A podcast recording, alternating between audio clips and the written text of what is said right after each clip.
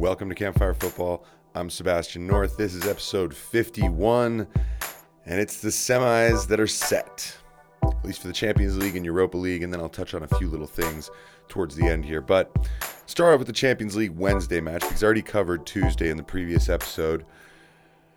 Man City, they really had to go through it. They had to go through the hard way. I, I was really impressed with Dortmund. Glad they put up a fight, that they actually played well for 180 minutes. I mean, Dortmund were put uh, were completely, completely worth their salt. Uh, I, they stepped up players that have been criticized, like uh, you know, a lot of players in the squad have been criticized for just coming up short in some games, for only performing for 30, 40 minutes, and also just that so many players seem like they're going to be the next big thing at Dortmund for two, three months, and then they just disappear. Uh, so it was nice to see them be, be, a little more solid in this game. Jude Bellingham, you got to give him the sort of honorable mention for uh, man of the tie because maybe he wasn't the best player in it, but y- y- you have to give him some credit. And man, you know, that meteoric rise he had to where he had barely even played a game at Birmingham and all of a sudden was played some games at Birmingham. Sorry, he had barely really played a full season, um, and then was being whisked away to Dortmund for club record money, and I think as well uh, they retired his jersey number or something like that, which made a lot of people laugh.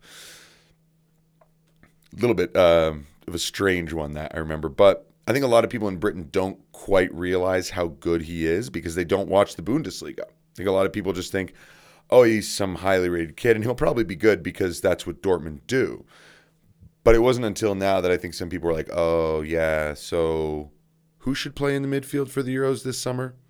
Because if a guy looks like that, can he displace Declan Rice? Probably. Kalvin Phillips? Certainly. Right? And then then we've got to give another mention to another young English boy who did incredible in this tie. It was Phil Foden yeah, I, I do think the goal that he scored in the second leg should have been saved by the goalkeeper. But overall, I mean, the goal he scored, the way he played in, in throughout the games, the first leg goal, this kid is a super talent. And so it's it's really interesting what England are going to decide to do this summer because to me, Phil Foden looks like one of those classy pieces that you you almost you know you're going to get the, the the utmost quality. Jude Bellingham, he looks like maybe this is a little too early for him, but he has that number eight sort of Frank Lampard, Steven Gerrard way of moving up and down the pitch. And he's got a great physique. He can cover the ground, he can defend. So it's going to be really interesting to see what happens in the next couple months. I mean, players get injured, players start to reach top form. So we'll see. But another player I want to mention is Kevin De Bruyne because he looks so hungry right now. He just put pen to paper on that new deal.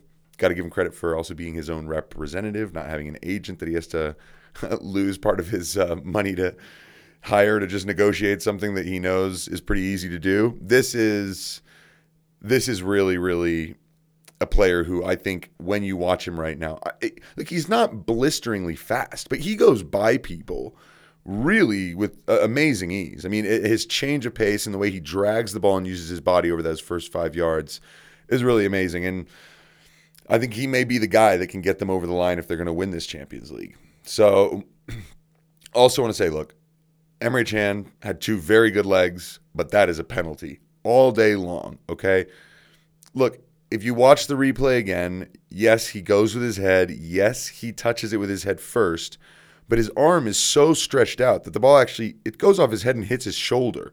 So it doesn't even have to, it does, uh, like his lower shoulder. So it doesn't really hit the lower part of his arm. And he doesn't change the trajectory of the ball that much which means if he doesn't get anything on that with his shoulder, it's going to go right behind him to the City player that's there. I mean, to me, it was kind of like maybe the only way that you can say that it wasn't a handball is if it was below that sort of sleeve line that they have, whatever it is, wherever it is that it ends on the arm. But VAR took a look. They decided that it was clearly, you know, they, they decided it was a penalty. And yeah, I mean, I agree. So whatever. Liverpool versus Real Madrid. This was the other one disappointing that it ended nil nil. And I mean, I think that's all because Liverpool didn't take the chances they created in this game. And I'm not sure that had they gone and scored, that they would have gotten that rush, that Anfield, yes, here we go, got a second one, got the third, and then dumped Real Madrid out because this Real Madrid team never really looked out of control. Even if they were conceding chances, they never really looked rattled. They were able to can do long stretches of possession whenever they really felt like it. And Liverpool just looked like as the minutes were on, they were just trying harder and harder and harder and getting less and less and less successful and less likely to score. So really, really unfortunate that it went this way for Liverpool. But come on, guys, Liverpool, your whole season is a wash this year. Just let it go. I mean, it's been so hard. The previous success was so good. I, am guaranteeing you this Liverpool squad, whether or not they qualify for the Champions League, they're going to be a top, top side next year, challenging for whatever tournament they're in. And they will be right up there. Now, Real Madrid, it's going to be really interesting to see what happens in the second leg. I mean, again, Kroos, Casemiro, Modric, really, really important to the whole thing. Vinicius Jr. had a really, really good tie. He had two very good legs. Mendy has been good for them all throughout the Champions League. He's come up huge, and so has Thibaut Courtois. So there is the spine there for Real Madrid.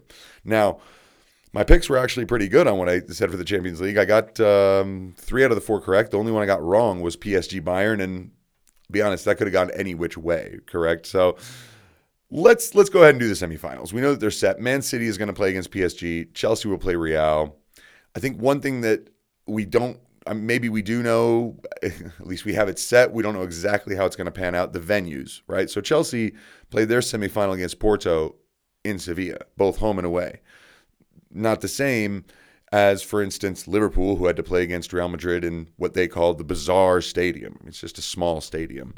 I mean, you call Real Madrid Stadium bizarre because it seats like 4,000 people. Well, you know, you play a lower league game in the you play against um, a six tier team in the FA Cup or something like that, it's going to be the same type of thing, right? Except this pitch is perfect. So the venues might have something to do with it. They might sway it a little bit, but as of now, PSG played at home, Man City played at home. We'll see what happens with uh, with Chelsea and Real Madrid, but it'd be nice to see those games actually in their specific venues. So, look, picking a winner out of these two ties, it's really difficult. I think this is the greatest thing is last year in the Champions League, we had Lyon in the semifinals, having skated by Man City, right? There were some things that made you feel like, well, the best teams might not be in this. And though Bayern are out, and they may very well be a team that probably should be a semifinal representative, PSG is not just some random team that knocked them out. They're definitely worthy to be at this stage of the competition. They're good enough to win it. They have every tool. So it, I mean, Man City PSG has got to be the the one that catches the eye of the two. I think that's probably where you're going to see the best football. Uh, I think that's where you're going to probably see most likely goals. I think that, that there will probably be more goals in Man City PSG than Chelsea Real. But we obviously who knows. I'm going to go ahead and pick PSG to topple Man City only because there is a sort of belief going on within PSG that with what they've got, Neymar, Di Maria, Mbappe, and then the spine behind them, knocking out by knocking out Bayern Munich was that was huge for them. I mean, that's a massive psychological boost. Now, the same can be said for City, who have finally cleared that hurdle and got to the Champions League semifinal after years and years of falling over at the quarters final hurdle. So, really tough. But I, I, I think I kind of am going to lean PSG here just because they have so many good attacking weapons. And if they come out and they are willing to suffer the way they did against Bayern, they can do the same against Man City. And who knows? Maybe it's that just that attacking quality that they have that that gets them through. I'm edging it with PSG on this one just because I'm not really sure. Also, not gonna lie, maybe I, I would try to wanted to avoid an all English final for some reason because I really do think Chelsea can beat Real Madrid. Again, it's on a knife edge. But I think this one is going to be not so much decided by the midfield because in previous ties, Real Madrid, you say, well, okay, if you can neutral those midfield three, they're going to control the game. So, you know, you better be able to handle Karim Benzema and anything else. That's a key for Chelsea. Can the defense handle Benzema? Because Chelsea can, I think, put a midfield three out that can go toe to toe with Real Madrid's. One, because they have the quality. Two, because they have the athleticism. If you're telling me that N'Golo Kante and Mateo Kovacic or N'Golo Kante and Jorginho are not experienced and dynamic enough as like a duo or even as a pair to be able to mess up Real Madrid's flow. And then you got Mason Mount in there who can press and harry and, and get the ball. I think the midfield battle might be a lot more even like I said, I think it's going to come down actually more to the defenses. Can Chelsea's defense handle Karim Benzema?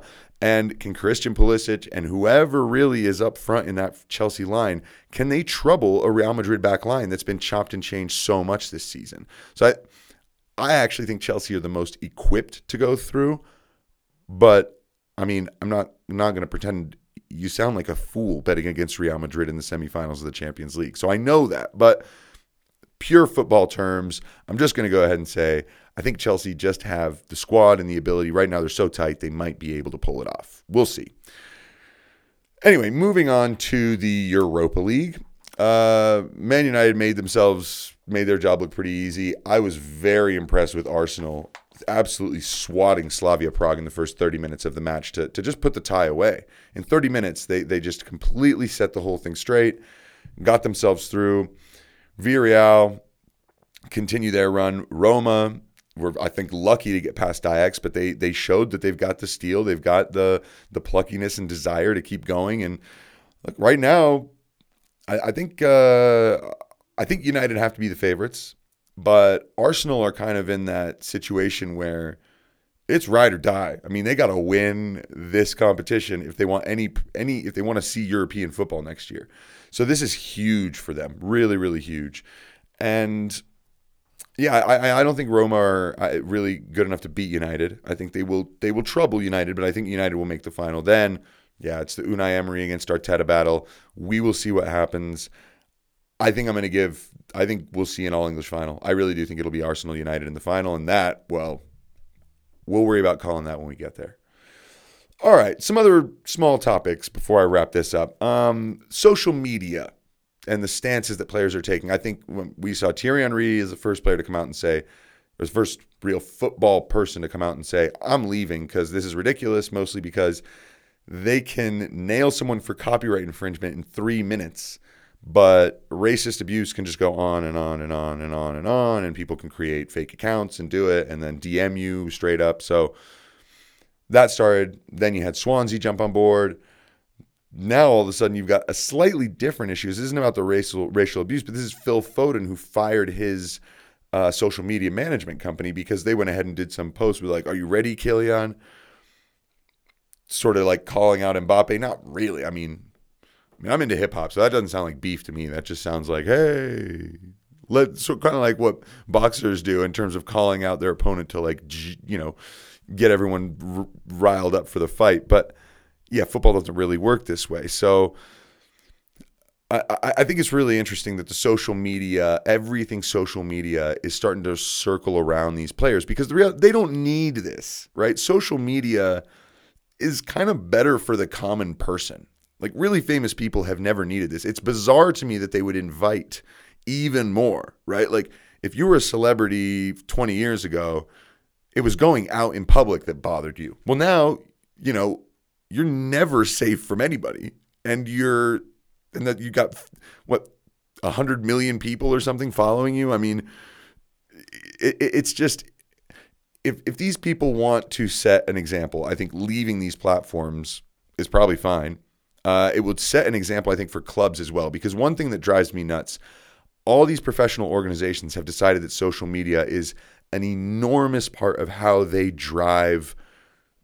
Yeah, I mean, traffic and and and, and interest right? But the reality is, we watch it for the sport. This other stuff is just fluff. I mean, it, as a Chelsea fan, if Chelsea didn't have an Instagram and didn't post stuff, I wouldn't care. I would still be watching the games every week. I wouldn't be like, you know, I wish that Chelsea did a little bit more like Liverpool and posted more on their social media accounts and stuff like that, and and made birthday memes for the players when it's their birthday and stuff. Like I, I don't care. I just don't care, and I don't think anyone else does. And I think we need to get past this point because, to be honest with you, a lot of this is super childish behavior that's been made to look professional, and it's just not right. Social media is it's a toy. It's a fun toy for us all to enjoy, to share stuff.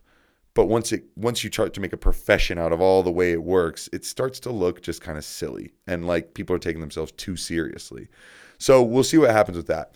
Another interesting thing, Clarence Seedorf said that players who are covering their mouths when speaking to opponents should receive yellow cards or if they're speaking to the referee.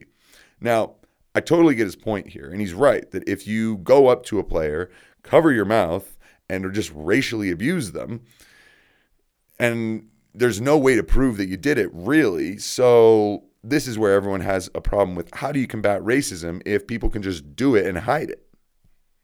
It's a fair point. Totally taken. But there's also something that I think we should be very careful about because a few years ago, before actually this had anything to do with racist abuse, a few years ago, I remember when players started doing this more and more. You'd see them walking around talking to each other, covering their mouths. I remember a lot of ex pros saying they didn't like it, that they thought it, it, was just, what is it that the players are trying to hide? Like, what? Why are they being so secretive? It, it, it, it gives a bad look. No, all these people were criticizing it. There were the games gone people doing that as well. Like, ah, oh, come on, I think I think it's wrong. It takes the personality out of the game.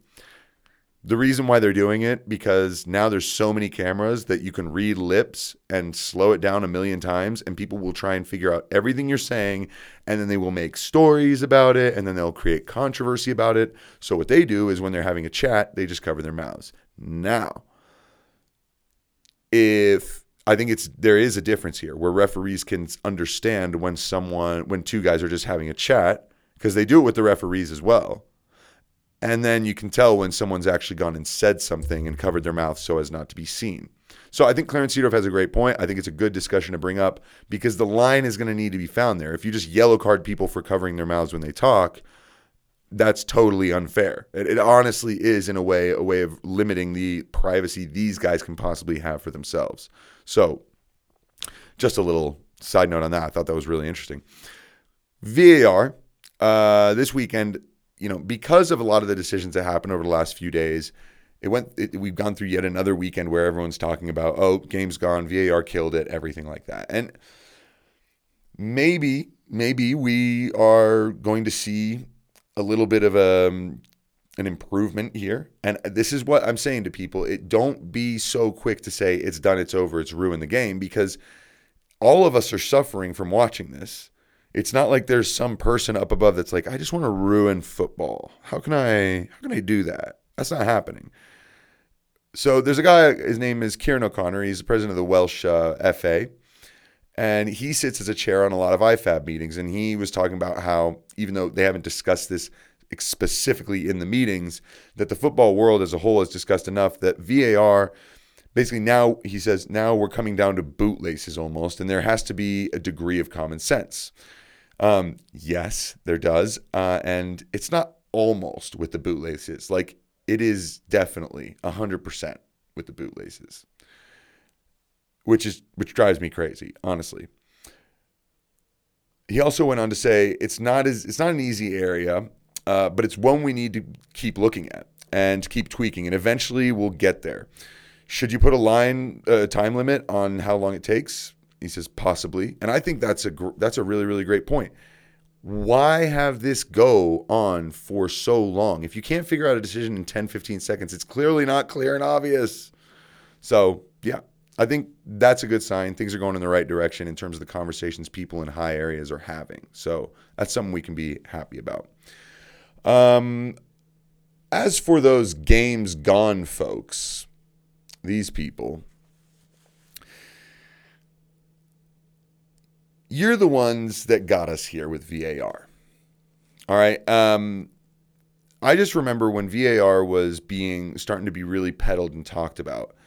One of the biggest issues that was surrounding this was every single week you would have all these ex pros, all these pundits come around, and their whole issue was that their whole issue was basically that decisions that referees were making were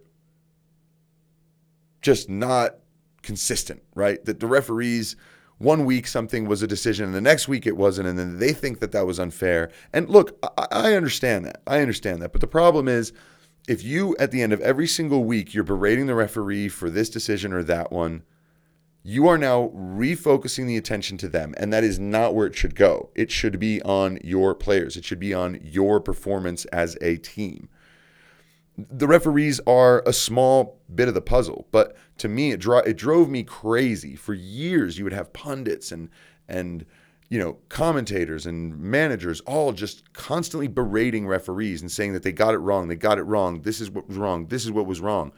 And everyone was just so upset that referees were actually just making mistakes.